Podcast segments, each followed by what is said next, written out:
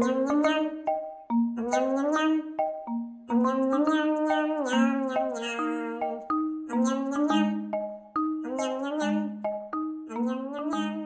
嗨，大家好，我是斑比。先前我在华东旅游的时候，刚好遇到 COVID-19 的爆发。我为了要当防疫尖兵，所以目前还停留在台东。这阵子的话，我就会跟 Mina 分开来录音。跟 Mina 会认识是当初因为宠物沟通的关系。这个故事其实还蛮精彩的。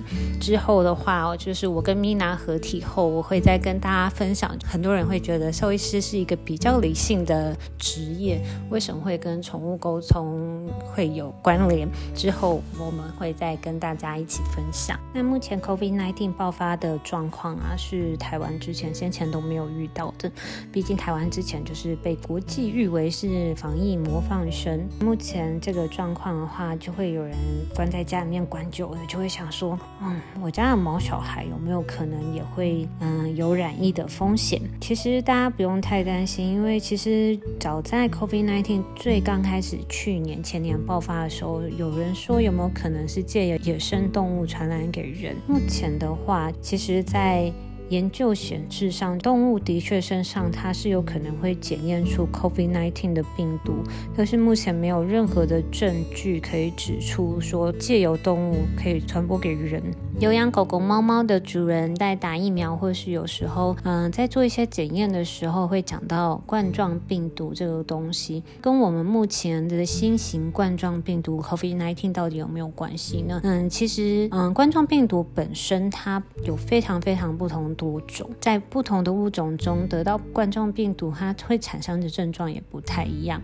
像狗狗的综合疫苗里面，它也有一个冠状病毒的疫苗，这个冠状。病毒到底跟我们 COVID-19 有没有关系？目前狗狗在施打的那个冠状病毒的内株病毒，其实跟 COVID-19 是没有相关的。包含了猫的冠状病毒，它会造成嗯大名鼎鼎的猫传染性腹膜炎 FIP 的这个疾病的冠状病毒，其实跟 COVID-19 也没有关系。就像这些病毒，它目前也不会传播给人，所以大家不用太恐慌，说哎这些冠状病毒是不是都有可能大混锅啊？在跟 COVID COVID-19 在在一起会变成超级大魔王病毒，事实上这个可能性是没有的，因为冠状病毒太多变，现在不断有突变株，所以有没有可能会这样？就是目前是没有，所以大家不用太担心，对。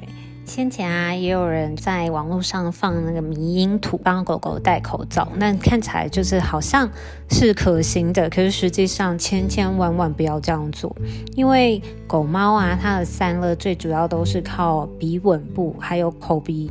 最主要是靠口鼻在散热，所以如果您把它的口鼻给遮住的话，那很容易在现在这种天气的状况下会产生热衰竭，也就是我们俗称的中暑。狗猫的中暑它不像人，我们可能刮个痧啊，休息一下就好了。这种热衰竭对于狗猫来讲是一个非常非常致命的状况，它随时都有可能休克。尤其是像短吻狗、八哥啊，或者是发豆这种鼻子很短的动物，它本身散热状况就已经非常的差了。这个时候再用口罩把它的鼻吻部给遮起来，其实是非常非常可怕的。因为现在疫情的关系，可能出门带狗狗去散步的机会也变少了。那我们就是为了要减少这些。它可能会得病的一些风险的话，我们尽可能就是让它出去散步的时候，不要让它去闻太多的味道。这阵子大家都比较辛苦一些些，千万千万不要让自己的狗猫戴上口罩这件事情，这非常的危险。家里有毛小孩的话，环境中到底要怎么消毒，对动物来讲比较没有伤害。市面上其实现在卖非常多种的环境消毒的用品，例如说像漂白水呀。次氯酸水呀、酒精啊，或者是像一些什么胃壳啊这些东西，到底要怎么样使用这些东西呢？千万保持一个观念，不要把它混在一起用。这不是在做巫婆的汤吼，不是说什么越多东西混在一起，我们对环境消毒的效果越好。这不是这样子的，因为啊，每一种消毒剂它都有它自己的酸碱值，当酸碱值改变的时候，它可能会有一些化学反应，产生一些有毒的物质。反而对你啊跟家中的毛小孩这个是不好的。